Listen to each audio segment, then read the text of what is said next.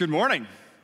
It's great to have you here with us. If you're watching online or today or later this week, we're glad you're here as well. And if this is your first time here, okay, if this is your first time here eh, ever or in a few weeks, let me tell you what we're doing. We're in this series called Shaken, but as you're going to soon see, it is far more than a series. We are entering now into a new season at White Oak that we've been talking about over the last couple of weeks. And our goal, our, our first and primary goal, is that 100% of us are on this journey together over the next couple years as we launch into this season. Now, we've created a guide for you. So I, I, hope you've been bringing that guide back with you each week. If you haven't got a guide yet, we have some people stationed around that, that have one. So could you put your hand up and don't be shy to do it? I mean, if maybe you, this is your first time here, or maybe you've missed it over the last couple of weeks, we've got some up here in the balcony. So, so just put your hand up because we want to make sure we've got a guide in everybody's hand because this is going to be a tool for you now and really over the next couple of years, okay? Couple years. So put your hand up, let them know they'll toss one at you just just brace yourself okay? So everybody's got one all right? Good. Because what you're going to find in that guide okay there's a several things. You're going to see the vision for shaken. It's going to answer a lot of your questions about what what the shaken initiative what this season is launching us into. You're going to see um, message notes which today we're going to be on page 34 where you can jot down some message notes. There's there's there's group material that that you can go through on your own okay? It's not too late to catch up jump in go through that material on your own take you a few minutes each week just to go through. You're going to get the best experience out of this season the deeper in you go, okay? Also, what you're going to notice attached to that book is, is a commitment card. And as, as, the weeks roll on here, we're going to talk more about this, but I just want to ask you to take that commitment card. You don't have to do anything with it today. Put it someplace at home where it's prominent, where it's just going to cause you to pause and pray over these next few weeks. Okay, pause and pray, what, What's God gonna shake up inside of me, and what could He be calling me to do? All right, so put that somewhere um, prominent so that you can use it as a prayer tool. So in Acts chapter 4 in the New Testament of the Bible, we see Peter and John have been released from prison for speaking the name of Jesus. And they gather together with a group of believers in that home and they start praying. They just start praying to God. And we're going to talk about what some of that prayer content looks like today. But, but when they pray, when it says when they finish praying, that the, the power of God literally shakes that room. Okay, it shakes the, the room and the space where they were meeting, and they are moved out of that space, preaching the name of Jesus and speaking the name of Jesus with boldness. And White Oak family, listen, listen, that's what I'm praying for us that's what I'm praying for, for myself, my wife, and my, kids, my home, and for you and, and for White Oak, is that we would ask God and anticipate in this season, like right now, we would anticipate and ask Him to do such big things in and through us individually and corporately, collectively, that we would anticipate Him doing such powerful things that only He can do in us, that He moves us out with boldness to do it through us to continue to impact our city, in the world, and in the new things He has for us to do. That's what I'm praying for this season, and that's what I'm asking Him to do for us. I'm going to read a parable today that Jesus tells. Okay, we're going to read a parable, and we're going to be in Luke 16. So if you want to turn there, we have Bibles at the hub out here. Actually, they're free. So if you don't have one, we'd love for you. You can grab one afterwards if you want. Bring it up on your phone if you got the, a Bible app on your phone. Um, Luke chapter 16, Jesus tells a parable, which is a story, and Jesus uses stories all the time that, that points towards a spiritual truth. Now we're going to read through the entire thing, so bear with me. Okay, it's a little bit long here in Luke chapter 16. Okay, but we're going to start with verse 1. Okay? So follow along with me.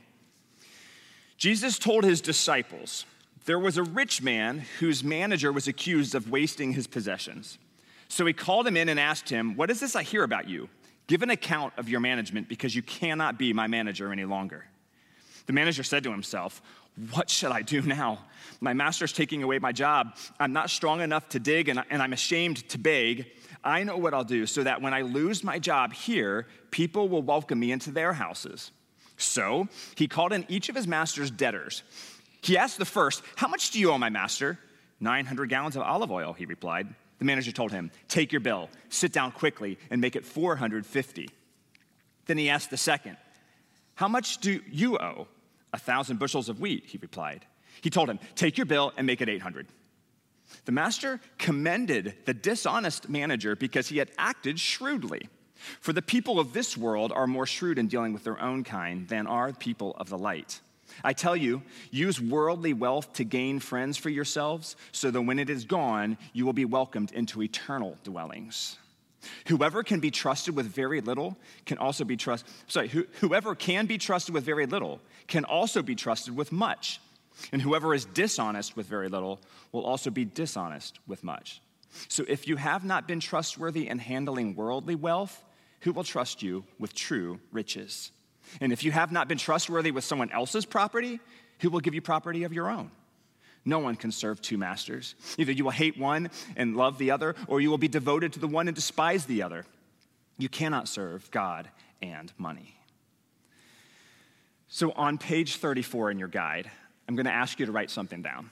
And you can get this at shakenchurch.com. I meant to mention that earlier and forgot. Shakenchurch.com. We have a digital copy of this guidebook and everything that we have going on with Shaken. You can access right there at shakenchurch.com. But I want you to write this down on page 34. It's our big idea for today God owns it, you manage it. This truth right here will change, it has the potential to change the trajectory of your life. God owns it, you manage it. Write that down where it says big idea. Now, not many of us in our culture see ourselves as uh, managers of things, okay? We actually tend to see ourselves more as owners, okay? We tend to see ourselves more of owners. So, for example, I say, I buy things, and when I purchase them, I own them. I own those things. When, when I wake up and, and you had a, we, have a, we had an extra hour, whether today or last night, however you saw it, it's my time. I own it. I'll decide what I do with it. We really prefer to see ourselves as owners. It's just how we operate, especially in our Western culture. The money I earned, I worked for. It's mine. I own it, right?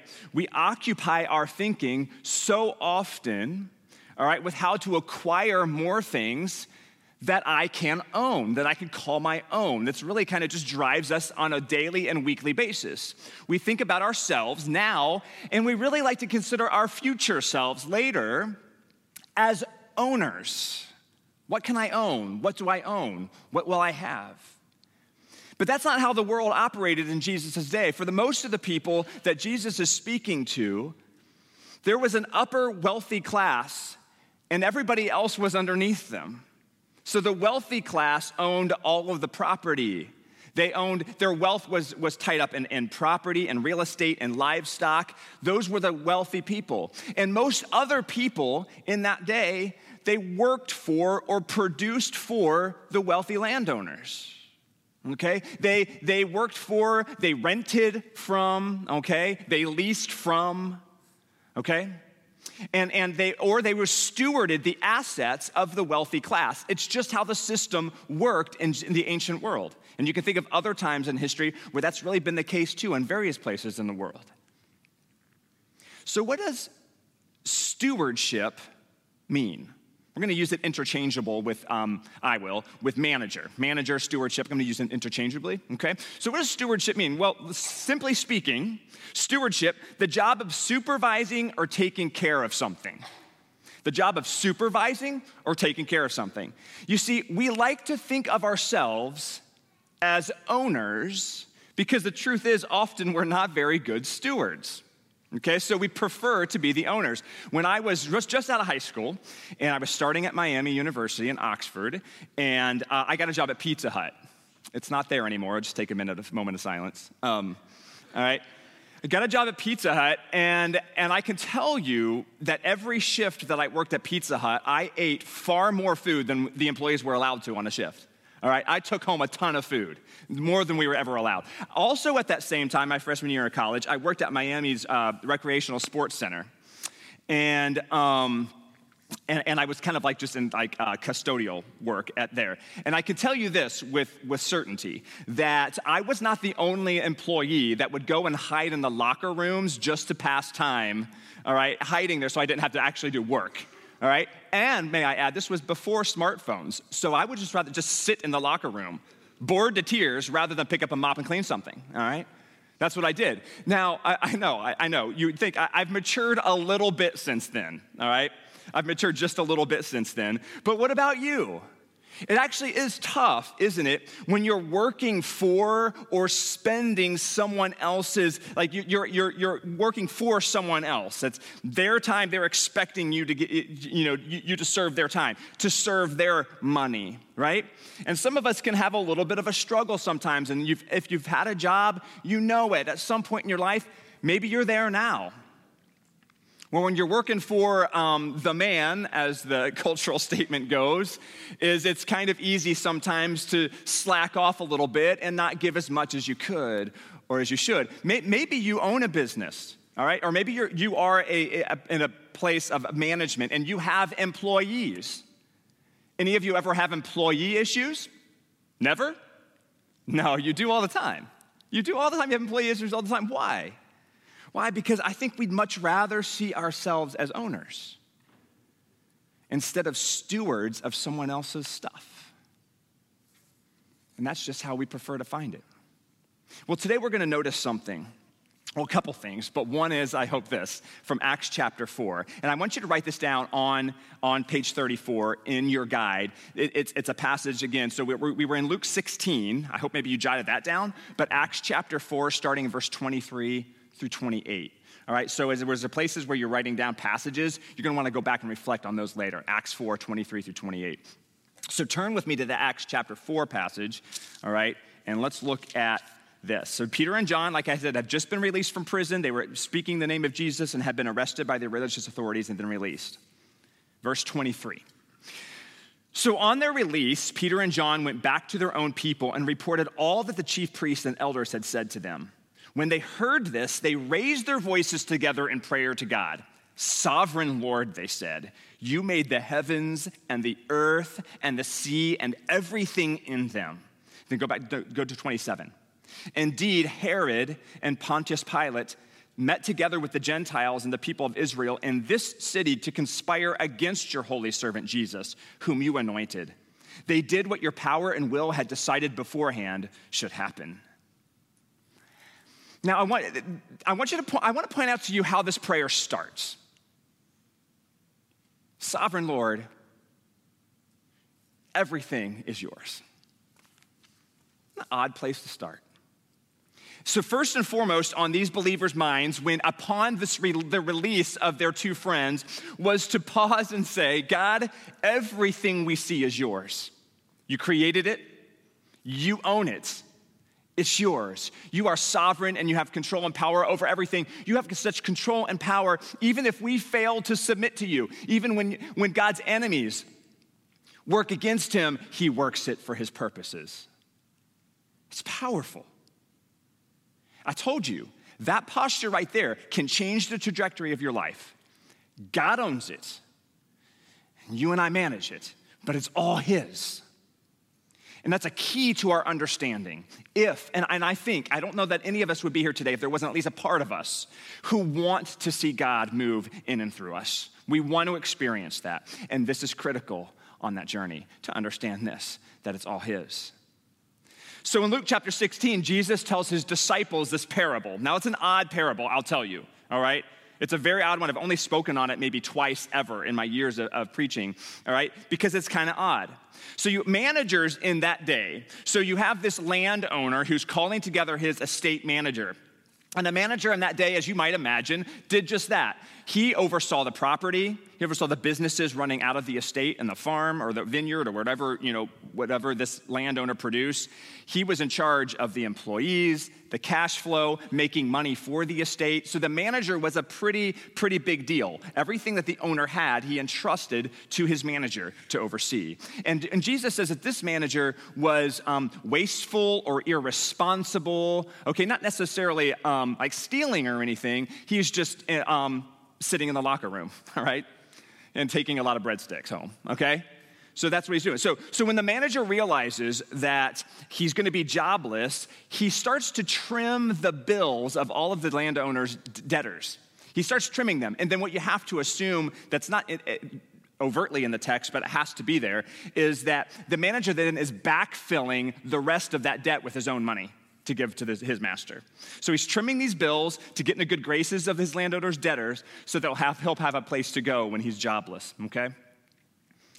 Now, at the end of the parable, and this is the odd part, it says that the landowner actually commends the manager for acting shrewdly. And if it actually helps us, and it helps me a little bit, you can actually insert the word wisely in there, okay? So he commends the, the manager for acting wisely, okay? Now, he hadn't done a good thing, he had been dishonest. Okay, it, it, he had um, he had compromised his integrity or maybe his character, all right, and what he had done. But he had this is critical. But he had been careful to plan ahead for himself. He had been careful to ensure a secure future for himself. God owns it, and we manage it. He had been careful to ensure a secure future for himself. So Jesus was not, this is, this is the part that, that gets me, and, and I want to make sure it's clear. Jesus is not telling his disciples, hey, just do whatever it takes, even by dishonest or, or compromise your character to, you know, to do whatever it takes to get ahead. That's not what he was saying. He was teaching that they should use material things for spiritual benefits. He was teaching a good lesson from a bad example. And there's three applications that Jesus points out from this parable that he teaches his disciples that I want to point out for you this morning, okay? And you can write this down, some of these, if, you think it will be helpful for you. The first one is use money to win people into the kingdom. Okay, use money straight up, use wealth, use resources, use money to get people into the kingdom. Let's, remember what happens in verse 8. Okay, look, Jesus says this. Look what he says. He says, The master commanded the dishonest man, commended, sorry, words matter, all right? The master commended the dishonest manager because he had acted wisely, we'll say. For the people of this world are more shrewd in dealing with their own kind than are the people of the light. I tell you, use worldly wealth to gain friends for yourself, so that when it's all gone, you will be welcomed into eternal dwellings. Now let's unpack that for a second, okay? Because it, it's, a little, it's a little confusing. There's a difference, Jesus says, between how the people of this world steward the things that they have and the people of the light. That is, those of us who have been called and, and live eh, as Jesus as our Savior. Said, There's a difference between how people of this world steward the things that they have from how the people of the light steward the things that we've been given. You see, a lot of times we we will say to ourselves, we'll say on the right here, we'll, we'll say at maybe in, in a private moment that we want to be closer to God. And, and that's probably a lot of us have said that. We want to have a deeper faith right? We, we want more of God, God's movement. We want more of His, to experience more of Him in our lives. And I think that's something that all of us have said, uh, and we probably say it often. But we still want to maintain control. We still want to make, maintain control. So what we say is, God, I want to see you moving in my life. Of course, I mean, I'm, you know, that, that's what I want. But I want to remain, I want to maintain ownership of my dating life. I want to retain ownership of my marriage. I want to retain ownership of my sexuality. But God, I want to see you move my life. God, I, I'm going to just do just kind of the, the religious works that I think that it takes to stay in your good graces, right? Just the religious works that I think that it takes, say the right words, do the right things, so that I believe that, that, that I've appeased you enough. But I'm going to control that, I'm going to maintain that, I'll set the priorities, I'll set the schedule. We want to maintain, maintain ownership over our business practices, right? Over our relationships, over our time, so that the bulk of our money and our time and our resources can be spent on our own agenda. But God, I, I, I want deeper faith. I do. And I think that's a sincere ask for most of us. We want to maintain control. But God owns it. He owns it, He is sovereign, and we manage it. So Jesus instructs his listeners to do this one thing use wealth for the sake of other people. Use wealth for the sake of others. So when you surrender wealth, when you and I surrender wealth for the poor, without restrictions, without judgment, we're being good stewards. Or we're being, you're being wise. Okay? When you and I use our money for kingdom impact, when we look and we say, God, where is God working? What is God doing in the world? What's God doing in my life? What's God doing in the, eh, around the city, around Colerain Township, around Cincinnati? Where is He at work? And you join Him there and offer your wealth to do it. That's wise management. When we surrender our resources without excuses, to further God's mission on this earth. That's good stewardship. And in doing that, Jesus says, you secure a future of trust in your own life, trust in Him. Like you're building into a, a, a, a present and future trust in, in your Heavenly Father, and you're building into other people's lives Jesus. Use wealth to draw other people to the kingdom. That's wise, friends. That's wise. Here's the second thing Jesus is applying to this story.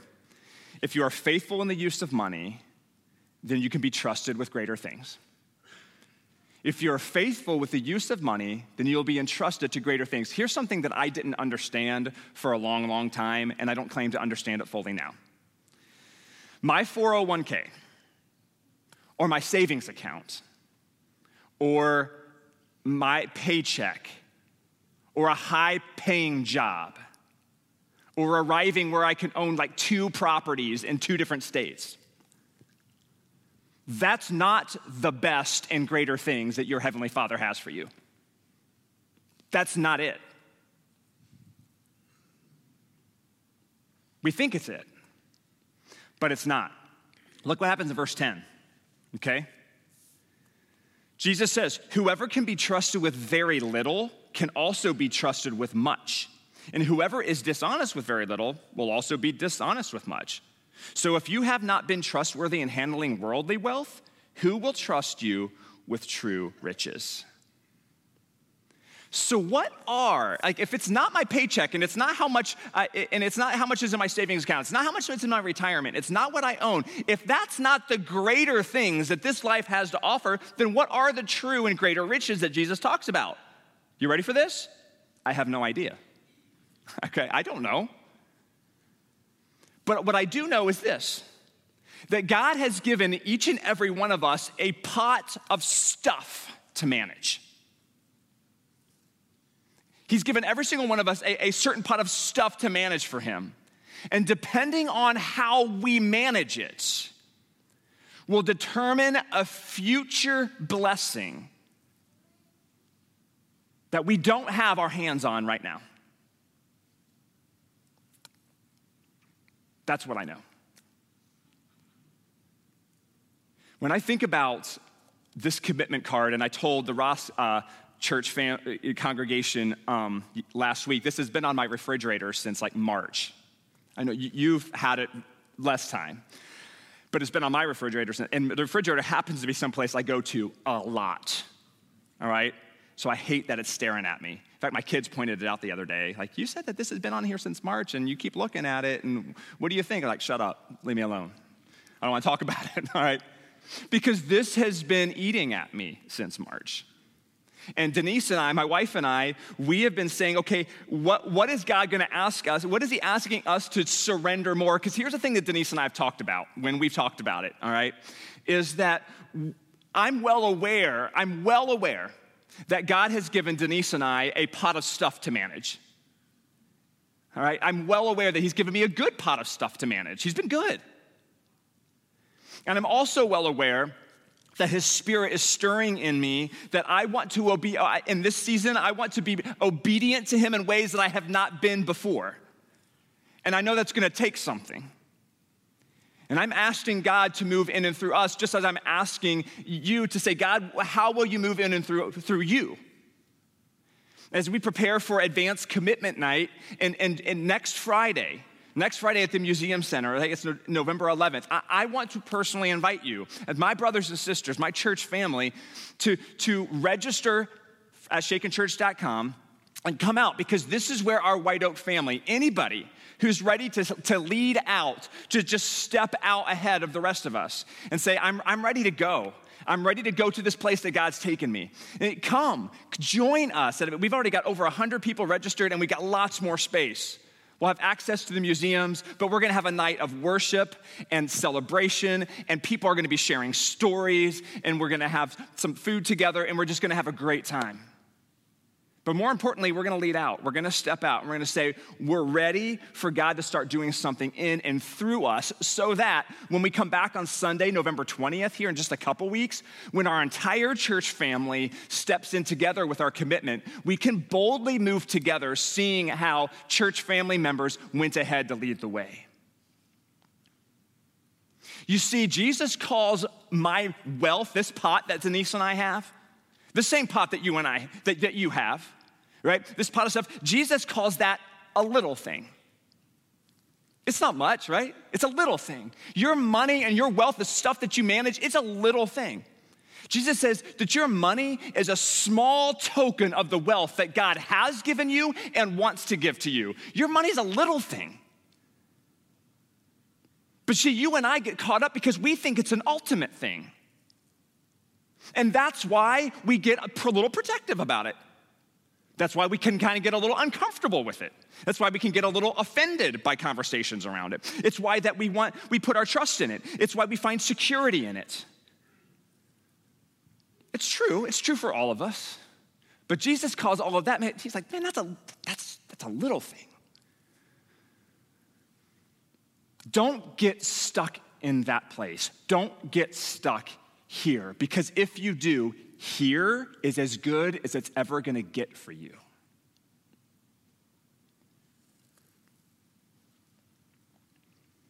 Here's the third application that Jesus makes from this parable. Lastly, you cannot serve both God and money.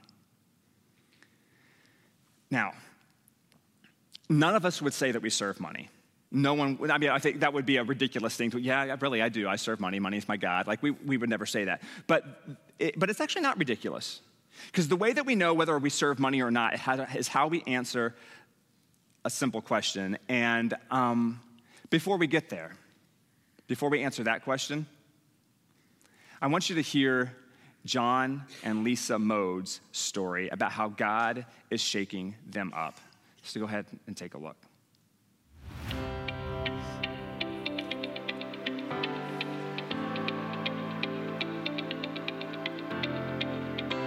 Part of being in love with the Lord is um, when He says move, you know, He's going to shake people up, and you got to be ready to move.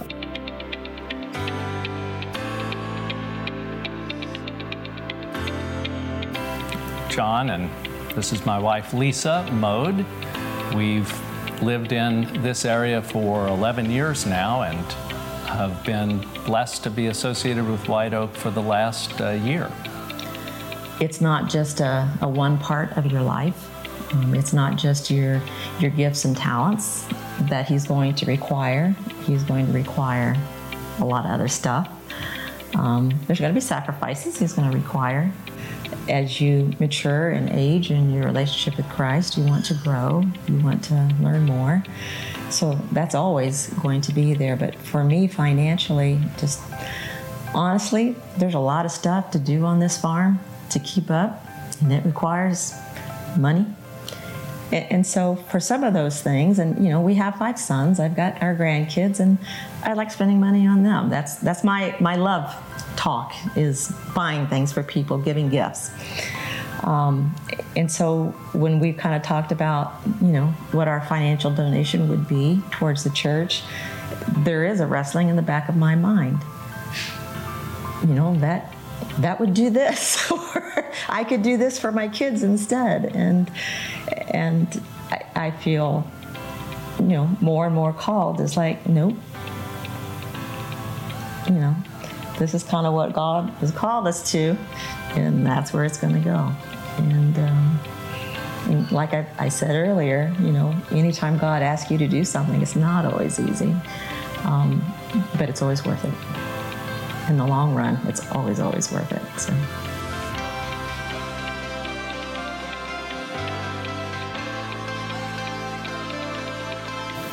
You know, I'm, I'm excited about what God is doing through the Shaken initiative at White Oak, in that uh, the church has many, many wonderful and powerful programs that are already active and in place. Um, those programs require resources. And certainly for those programs to grow and for new programs that we may not even have been led to to begin at this point.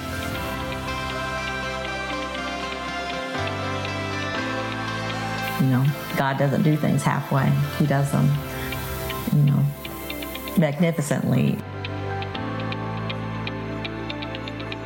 We are excited to see as the body rallies around this initiative and people give of their time, talent, and treasure what the Lord will do at White Oak in the years to come.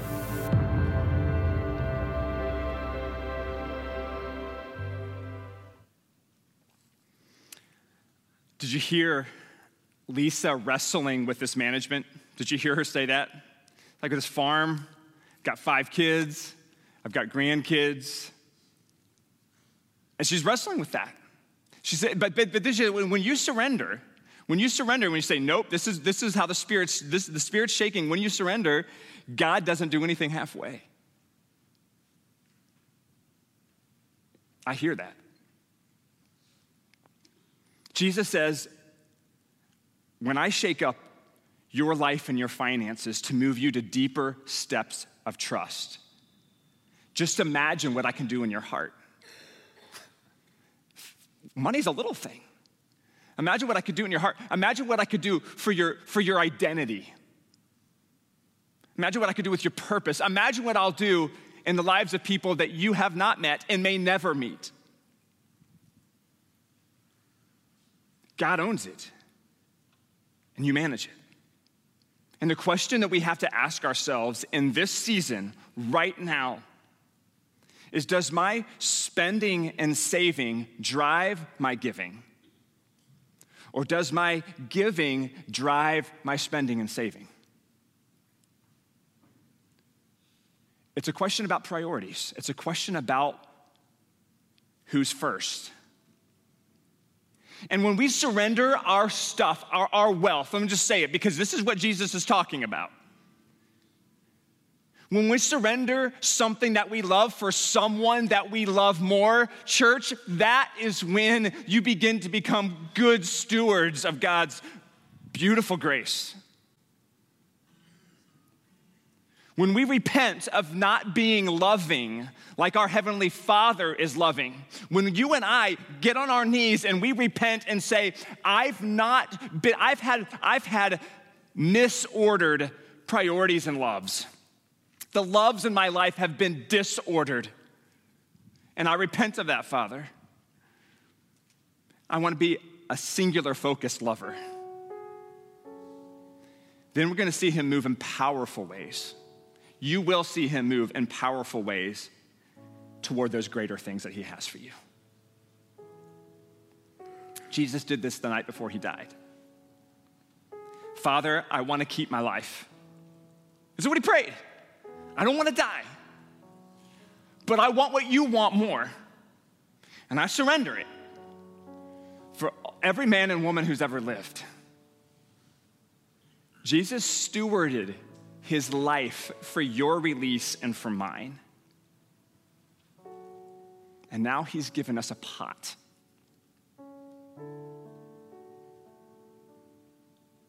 And we pray that he is sovereign and owns it all and worship Him for it and surrender our stuff to Him, not to gain release, but because we've experienced release. Here's what I want to ask you to do this week. You've been managing something of God's for a long, long time, many things, everything. but there's something that you and I are holding back. Take a step of surrender towards something that God is nudging you to do by putting Him first above all else. Pray with me. Father, sovereign Lord, you are God over all things creation, the wind, weather, every living thing. You thought it up. It's yours. You own it.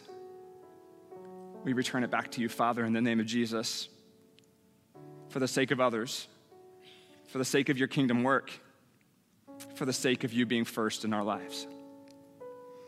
Forgive us for our disordered loves, Father, and reorder our hearts. We ask you this to do this in the power of the Holy Spirit in the name of Jesus. Amen.